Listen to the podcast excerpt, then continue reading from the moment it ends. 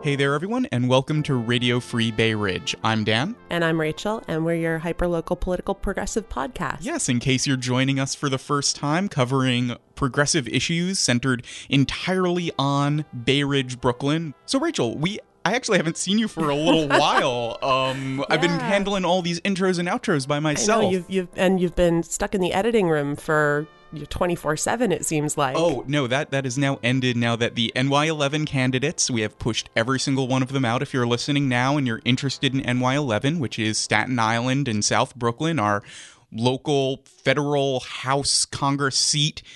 Go listen to all those episodes, get a feel for all of the primary candidates. Um, a couple of them have dropped out, but they're noted on their show notes. yeah. Well, and it's still it's also even though people have dropped out, it's good to get an idea of what ideas were being discussed in the race. Yeah. Um, we were today going to bring you guys a kind of a roundup discussion to fill in some of the gaps in that NY11 stuff. We're going to delay that a little bit, but what we have today is actually an experiment for the podcast. We just said we were hyper local.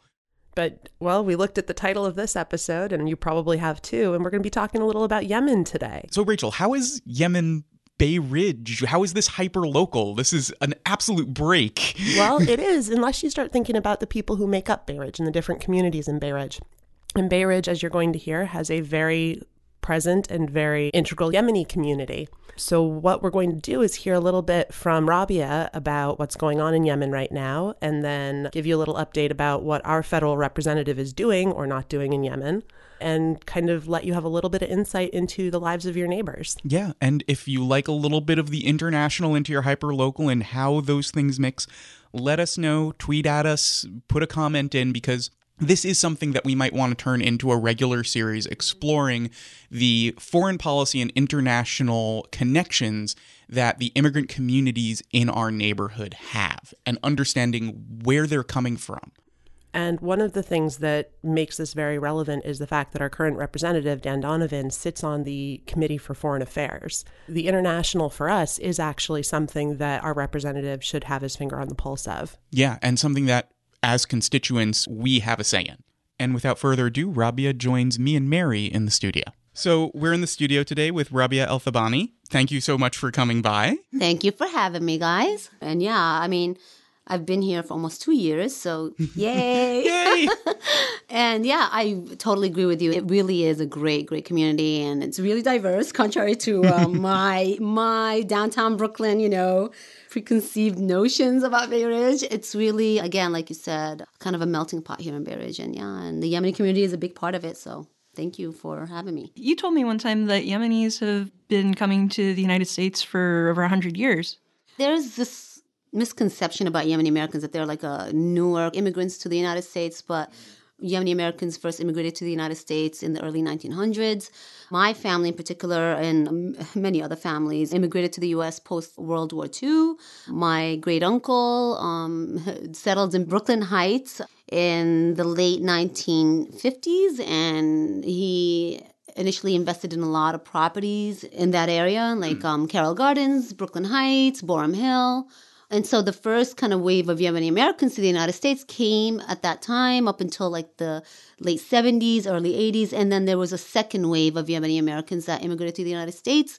Um, and that was post the civil war in Yemen, um, or the war of reunification, um, in the ni- early 1990s. So then from the 1990s up until now, there was a second wave of Yemeni Americans, by the way, immigrating here legally, sponsored by family members, American citizens, and they all went into businesses. And a lot of your grocery store owners, your bodega owners, and mini marts, and they're like a really important part of New York City and the country as a whole. I mean, they create thousands of jobs, um, pay millions of dollars in taxes.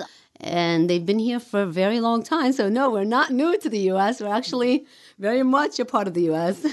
I mean, that goes straight to, if anyone remembers, right after the Muslim ban was announced, if you tried to go down to your local bodega and you found it closed one day, your 24 hour bodega, it might have been because of Well, the Yemeni bodega strike. Yemeni Americans, okay.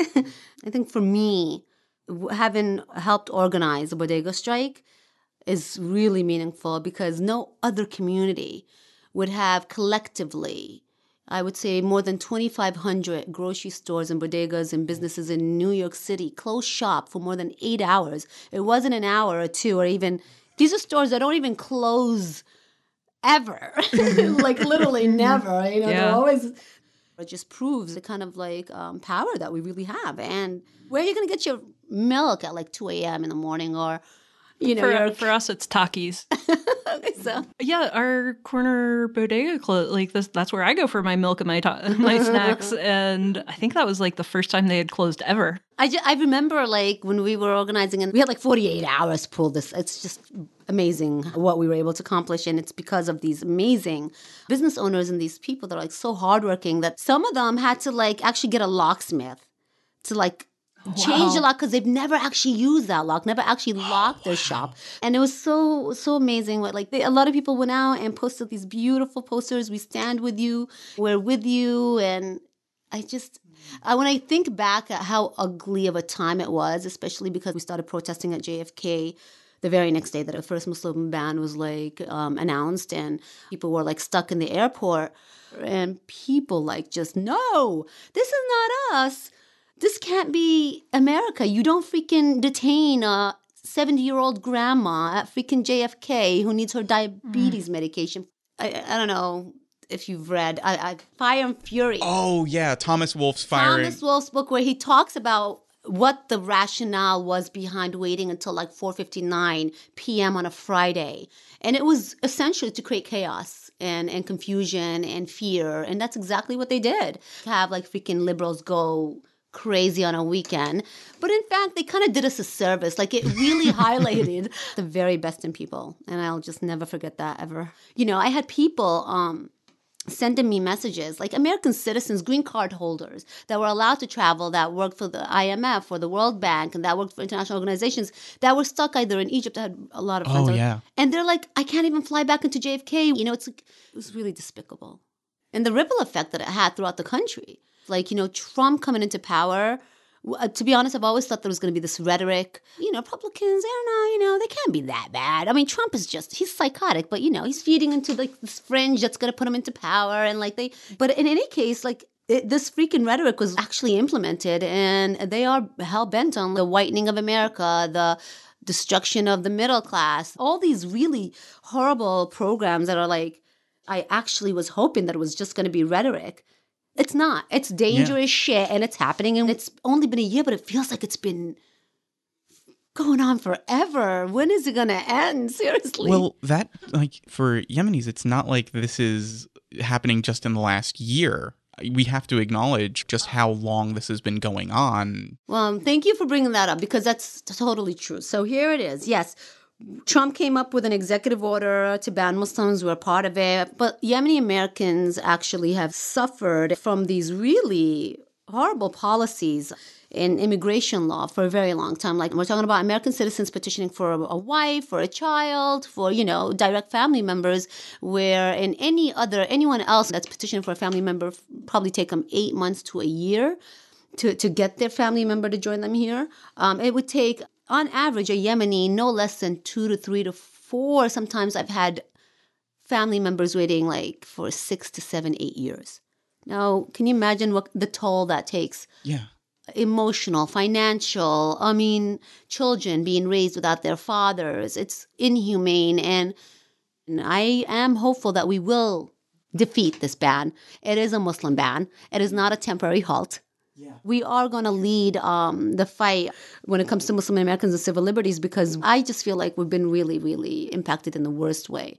A lot of people are like, well, why can't they wait? Why can't they? Uh, well, I want. If you I want to do it legally, why can't you wait? Can you actually imagine yourself living in opposite sides of the world for even a year? A year I could do. A year is fine. Okay, fine. I'll give you that. but for two, three, four, five, I want these people that are saying this to like separate themselves from their family members, from their children, their babies, and then just live apart. No one would ever. Who? No one would agree to that. Yeah, and also most people don't understand what Yemen is going through. Most people don't understand immigration versus, you know, refugee status. Well, that's another thing. Yeah. So we have a war in Yemen right now. Thousands of families um, and family members or Yemeni Americans that have petitioned, that have petitions, by the way, even before the ban. And they've had interviews scheduled, right? So let's say a Yemeni American um, petitioned for his wife and his kids to come to this country. He's been waiting for an interview. Then this um, conflict in Yemen, and all of a sudden his family isn't safe anymore. So he wants to bring them here. There's no embassy in Yemen. So everybody has to leave the country, which is really kind of difficult right now because of the Saudi blockade. But to leave the country, go either to Djibouti, to Egypt, to Malaysia, to all these embassies throughout the world. A lot of times it's women. They have to travel with their children, leave the country. They have these appointments that they have to keep and then get to the embassy and then they're denied. They're given a letter stating, due to Trump's executive order, we cannot give you a visa. They've like gone through blockades to other countries just to get an interview to start a five to six to seven year process. And then they're met with that. And, and these Yemeni Americans that are living here that are like trying to get their family to safety to join them are forced to support them in like really like Djibouti is so expensive. I mean, if it was maybe a little better if they were still in Yemen, if we still had a, a, an embassy, if the Saudis have it not like bombing us smithereens, we would still be able to, oh, well, they're at home. They can still, you know, but the financial burden, the danger, traveling, going to Sudan, then to Djibouti, and then from Djibouti, if you can't be there, being transported to Egypt, it's, it's a travesty. I can't even begin to describe to you the kind of letters and emails and calls that I get. It's just so unbelievable what you, as an American citizen, and I would be like, oh my God, my rights, due process. I'm totally denied. Like, what's the point of being an American? It's just, it's just so sad. And yet they're so patriotic. I love my people. Do you remember the bodegas strike that came out with all these Yes. flags Oh, it's the yeah. most beautiful thing and it's like god they're just they love this country. They see the benefits and they're also giving back to this country. And they've given back for a long time. for a very long time and now we have like the saudis who are like making life hellish. Um, not that the houthis aren't but i'll get into that later. Um, and then you have our own government making it even so much worse so Could you give us some more background on the situation in Yemen? a lot of people that I talk to, they like to make it so simple and easy. Oh, it's just another sectarian like conflict in Yemen. That's so far from the truth when it comes to Yemen and uh, the initial conflict. Um, so let me set the record straight. Houthis are Yemenis, okay? Iran didn't like import them to our shores. No, these are Yemenis that have been living in Yemen forever. They're Yemenis. They live in the north, northern part of Yemen. They are more aligned with the Hashemite kind of like, oh, we are like direct descendants of the Prophet. If anybody knows anything about Yemen, for about a thousand years, we were ruled by the Imam, which is a Hashemite empire. And then in 1968, with the formation of the Republic of Yemen, that was totally dismantled from a kingdom to a republic. For 33 years, we had a dictator in power, Ali Abdullah Saleh, just like all the Arab countries. Post colonialism, there was somebody propped there, usual. Um, then what happened, the Arab Spring in 2011, starting with Egypt and the fall of Mubarak. We followed Egypt exactly one month after the fall or the beginning of the Egyptian revolution, the Yemeni revolution began. And it was a youth led ad hoc grassroots movement. It was a beautiful movement. I was totally involved in it because Yemeni Americans here, we formed the Yemeni American Coalition for Change just to support this movement on the ground. That's when we stopped really talking about like the Egyptian revolution and started really calling it the Arab Spring. Yes, yes, because then it just had that ripple effect. And by the way, nobody could control it. It was really these grassroots, inspiring, peaceful, beautiful movements just to get rid of these horrific dictatorships that are like supported by the West, by the way. Finally, we were able to pressure and get Ali Abdullah Saleh, the dictator at the time, out of power. The Saudis have always been his ally, by the way. They put him in power, they supported him, and they've always had a heavy hand in Yemeni politics. He was pushed out. The Saudis helped put in his replacement, which is Hadi, Hadi Abdul Rabb Mansour Hadi, as the transitional government they had an election, but he's the only one running. In any case, what happened was that the Houthis felt that they were really left out of the political process. And even though they were with us in Change Square and they participated in the revolution, and we were also united um, in so many ways because we had that common enemy. We wanted to get rid of a dictatorship. We wanted to really push for like a, a civil state, a government that's accountable to people. And this is what we, just like what we Americans want. Yeah. These people have the same aspirations, by the way, you know? And so this is what these young people, and by the way, in Yemen, more than 60% of the population are young, amazing people. This is what they want. They wanted to create this beautiful country for themselves. Um, I remember once they tried to introduce a morality police in Yemen. That morality, they didn't last a month. They got their asses kicked right there. You're not gonna tell me I can't go out with my girlfriend, and you're gonna you're gonna come and tell me uh, like because they would go up to couples and be like, "Is she your wife?" They got their asses kicked in the streets. We don't tolerate that garbage. Unfortunately, the Saudis are having none of that, and the West and all, all these other parties that were involved. In any case, uh, the Houthis went down to Sana'a, easily took over the capital. There was no fighting. Hadi's government was really, really weak.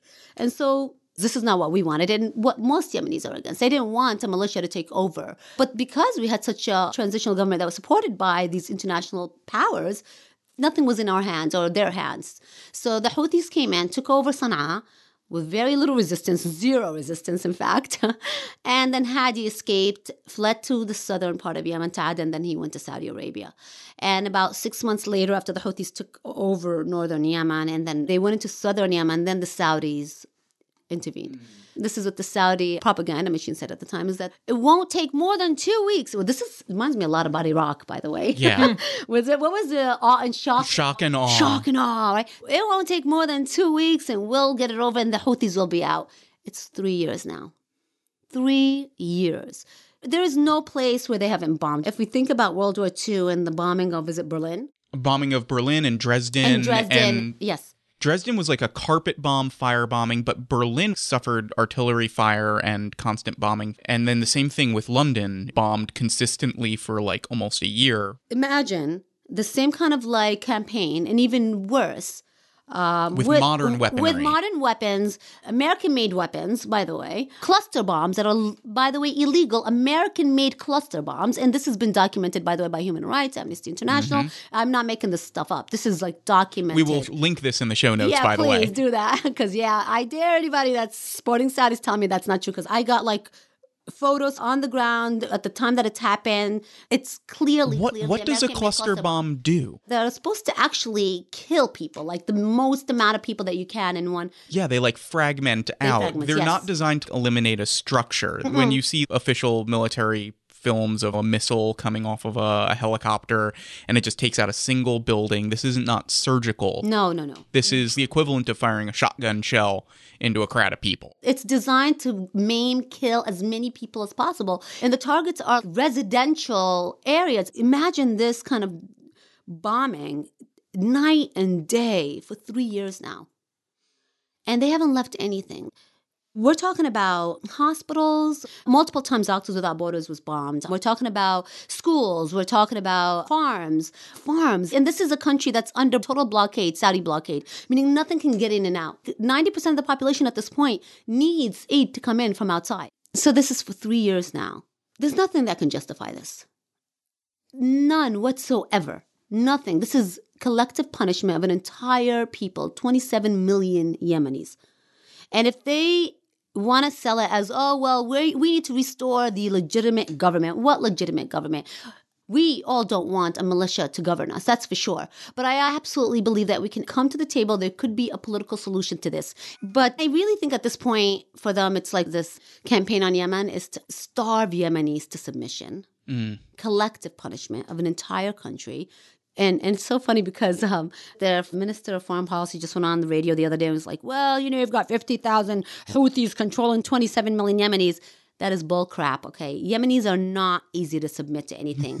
what they did, in fact, the Saudis dug a hole for themselves because, look, the last time a foreign power came into Yemen and tried to impose their beliefs was during the Jamal Abdel Nasser um, support at the time where he had 50,000 Egyptian troops try to invade Yemen. 50,000 Egyptian troops died on Yemeni soil. By the way, they can only just bomb. There's no way they can control anything on the ground. It's very difficult. Yemenis are very proud people. They're actually not violent at all, even though we do have a lot of weapons like the US. A lot of people own an AK 47, we don't have 37,000 people die each year like the US does. I want to just like make a call out like we were talking like you know the equivalency in World War II like I'm of Greek ancestry the Italians tried to invade Crete and the Cretians were also ridiculously proud people and we just had when they would try to para drop in we would just go out in the field with pitchforks and let them land on it Greece specifically in World War II held the Italians at bay for so long that it swung the course of the entire war. It forced Germany to kind of maneuver back down and be like, all right, we got to bail the Italians out of invading Greece. This is kind of what's happening here. And I'm I know, and I have thousands of followers from Yemen. I contact people all the time from all walks of life, whether it's government officials to your average guy in like the field, the farmer. They're like, "Hey, listen, we don't want a militia to rule us. You know, this is a three thousand year old civilization. Okay, we are not talking about the Saudis who like got oil rich overnight and just like Donald Trump like want to flaunt it everywhere. no, we're talking about a civilization. We have a real history, a deep history. It's a beautiful country, the most generous people, the most open people, most peaceful people. We are known in the Arab world historically as Happy Yemen, Yemen is Saeed, for just for that reason. It, this is who we are, and it's not because we're proud or we're like macho or we're like this national. No. Yeah, we don't support the Houthis, but you're coming in here and, and destroying everything. In fact, the Saudis have lost support in the north, in most of the country, by the way. Mm. Even in the south, the United Arab Emirates and the Saudis, who were once allies, are now like, hey, what's happening? Like, this dirty politics that they're playing in Yemen, but they can't. It's not gonna solve the it's crisis. Not, it's not going to solve the crisis. It's not going to get anywhere. So let's bring it back to home. Why is this conflict important for me as an American? Well, hey, you're paying taxes, right? Your money is going towards fueling this war. We are not just selling weapons to the Saudis, okay? Mm-hmm. Even if you're like the one that's like you have no soul and you don't care and you just want to sell your weapons. Actually, our American warplanes are fueling Saudi planes to continue to bomb. Mid-air refueling, yeah. mid-air refueling in addition to all the other support that we've been giving to the saudis. So we are directly involved in this war. It is our war. Yeah. it's something that a lot of americans have no idea exists. And people are beginning to pick up on it but i think there's still this like uh what yemen uh what's happening ah it's too far it's not it doesn't affect me doesn't impact me well your grocery guy who gives you your coffee every morning who's probably supporting not just his family, but a bunch of family members that are now stranded throughout the world or just stuck in this war zone. So yeah, it does impact all of us. So You, you might think it's far away from you, but I bet you a block away from you, there's someone on the phone to their family there right now. that's for sure. I don't know any Yemeni family in the United States that's not supporting friends or direct family members at this point and like going through this ordeal. And to top that off, you have the ban. The final insult to all of these injuries is that then people just treat the ban so cavalierly. Really? Terrorism? Jobs? Is this why you're denying refugees out of a war zone from coming to meet their families? What the hell? You know what? I want to give people the benefit of the doubt, okay? Once they know the facts and understand what's happening, whether you're Republican or Democrat, people are people. Like, once they maybe open up their hearts and their ears and put politics aside, be like, damn, this is a human issue. It could be me. It could be just imagine, like, try to put yourself in someone's shoes that's going through this, the pain and suffering, you know? I think it's about educating and raising awareness. I hope I hope this is doing that right now.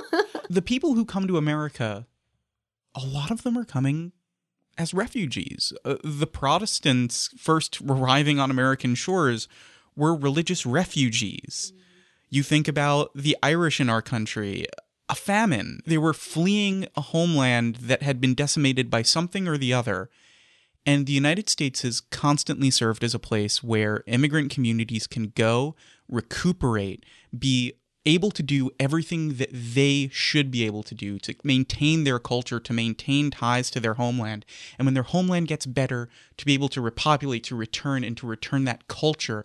And that in turn enriches our culture here. we are a nation of, like you said, refugees. Literally. You know, we are. Yeah, that's absolutely like We tend to forget that, we, though. we talk about immigration and we don't talk about what drives people to immigrate. And it's not just because the United States is the shining beacon on the hill, it's also that the United States is, like it or not, a place of last resort for so many people because we are free and we are as stable as we are. And we do allow those freedoms, but we allow the freedom to be themselves. And we don't demand anything of anyone who comes here to assimilate, to learn English, to do this, to do that. We accommodate everybody so that they can maintain their cultures. You know, I need to add to that because when you think about immigration in general, especially when you think about Europe, like really, the United States, we are a lot more immigrant friendly country. And it's precisely because of what you just said. It's because of our history. And people see that throughout the world. And this is why people in these kind of really tough times immigrate to the United States because we are. We And not just the United States, but Bay Ridge. Yes, Bay Bay Ridge. Ridge. Our beautiful Like- Bay Ridge. And I, I totally agree. Like I've okay, so I've only been here two years, and I love going to. My mom might not like this, but I love going to these bars and uh, around the neighborhood. And you know, sometimes you're in a bubble if you're in downtown Brooklyn. I grew up in downtown Brooklyn most of my life, but coming to Bay Ridge really, I just love it because I go to these bars, coffee shops, or whatever, and I meet all kinds of people with all kinds of political backgrounds like when I sit there and I talk to them, I am really honest about everything. You know, I'm very outspoken. Like I actually sit there and I talk to these people, and they're just lovely people. They listen to you, even if I don't agree with everything that they say, but there's definitely a lot that connects us, by the way. A lot of issues that actually impact us all equally. Especially now and today, um, when you talk about the economy, when you talk about healthcare, when you talk about housing, when you, these are issues that impact us all it just destroys this kind of wall that we tend to put for ourselves. Oh, well, he voted for Trump or she's a, a Bernie person or whatever. And like we just build these walls and you don't really have to do that. No. No. You know, the only reason that the United States can even resupply these planes is because of World War II again, because the United States maintains bases in like every country that we've ever won a war against. So we have bases in Italy and Germany, and it's just a legacy of And Saudi. Arabia, even. And, And Saudi Arabia. We don't have an Air Force base in Italy because we think we're going to be invaded by Italy. It's there to exert American military influence in that entire half of the world. I really think it's time for an anti war movement. When you have over a thousand military bases throughout the world, no, you are at war with the world. Sometimes we get, oh, well, we're not at war. It's just a military base. No, no. There are actually a lot of conflicts that we're involved in, first of all. But second of all, why do we spend these billions and billions, trillions of dollars on military bases and like just defense in general? When we can actually take some of that money and like put it in here at home. So sad when you compare like developed countries, the United States, our priorities are all screwed. Spending all this money and like allocating all these funds. The only people that are benefiting are very, very small minority elite that are benefiting from all this. And it's not us. It's not the average American. I don't care what you believe in. You're not. and, You're and also not. the people benefiting aren't even like they might be based in America, but I would be loath to call them American. They're an international set of the super rich. Every time I cross uh, Gatling Place or what is it, Parrott Place, I think, you know, in 50 years, are we going to have like Diebold Street mm. and Blackwater Avenue? Those avenues in the 90s in Bay Ridge are all named for Civil War arms manufacturers. When is that going to be as offensive as General Lee and Stonewall Jackson Street? What's the next step? Obama, when he first supported the Saudis on this, never went to Congress and asked for permission. So Congress never actually debated this. Congress never actually authorized this. It's an illegal war. This is literally what it is right now.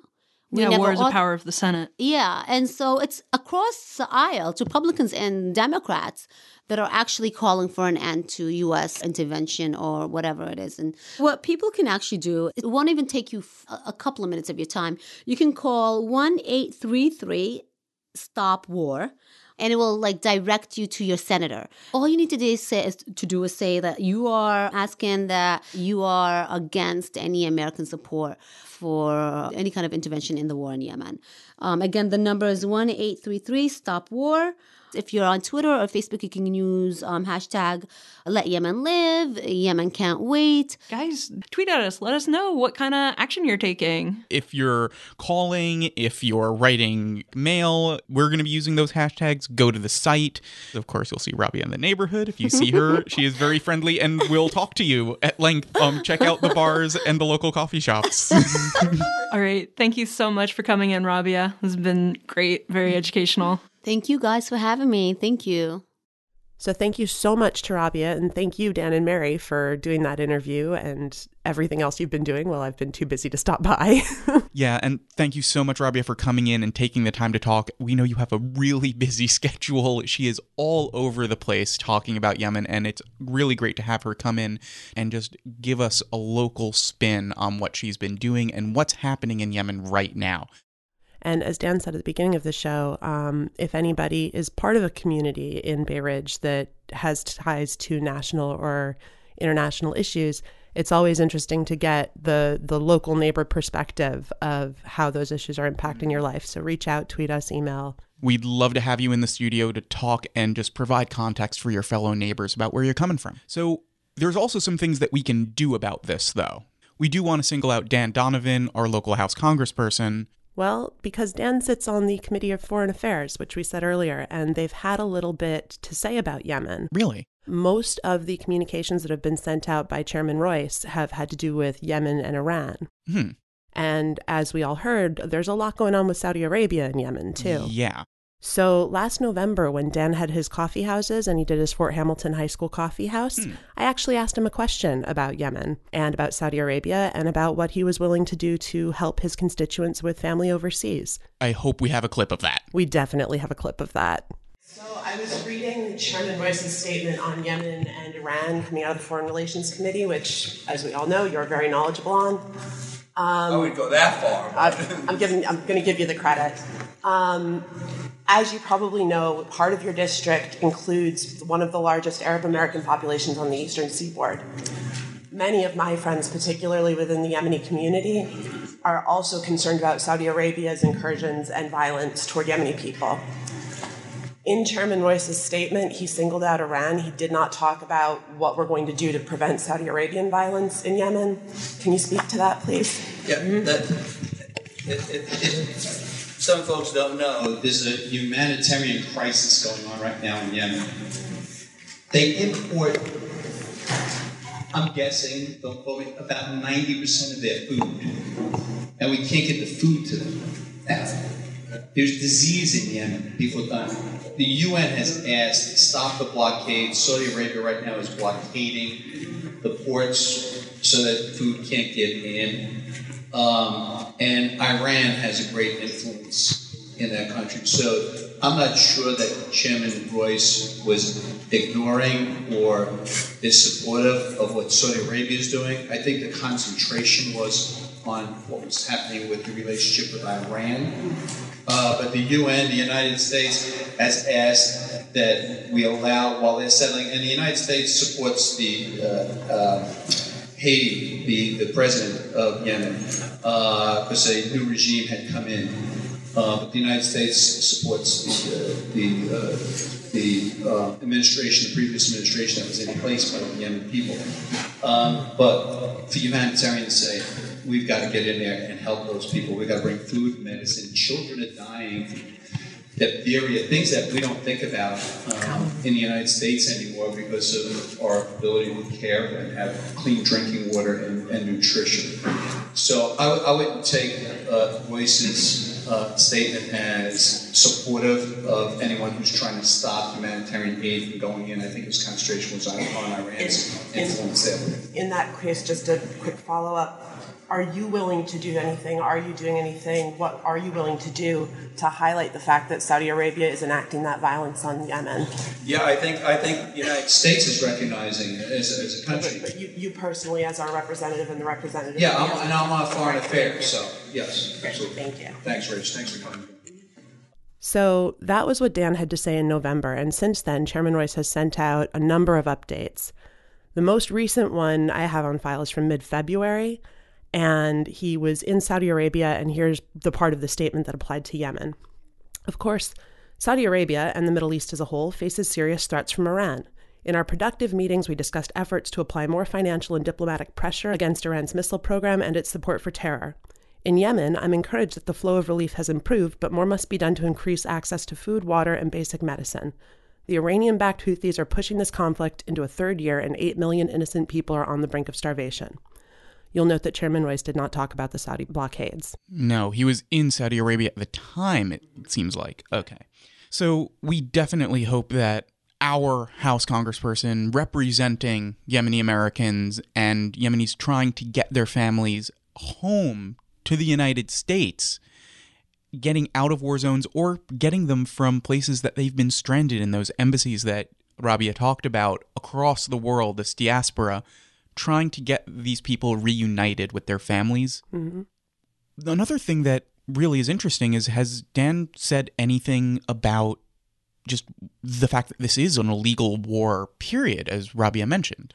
I haven't seen him say something specifically about this war. I do know that in the meeting I had with him last August, we talked a little about the AUMF, authorized use of military force. Mm-hmm. He didn't seem super concerned about updating it, while he was very willing to give me a brief explainer on the separation of powers. He wasn't really able to tell me how he feels Congress can push back on that or whether he's willing to lead any kind of charge there. So yeah, contact Donovan. He's on Foreign Relations Committee. Contact Senator Gillibrand or Schumer, our New York State senators who have a direct line on this. And even though I know we all think, well, they're Democrats, they're going to do what we need them to do, they won't. Yeah, we have to tell people that we care about that are right next door to us, and our voices will carry more weight for that specific reason. Mm-hmm. So check out our show notes, follow Rabia online friender and just, you know, have a little bit of an open heart to think about this issue. It's not conservative or liberal. It's just humanitarian. Yeah. After you've done all that, only then follow us, like us on Twitter, like us on Facebook, and until next time, stay free, Bay Ridge.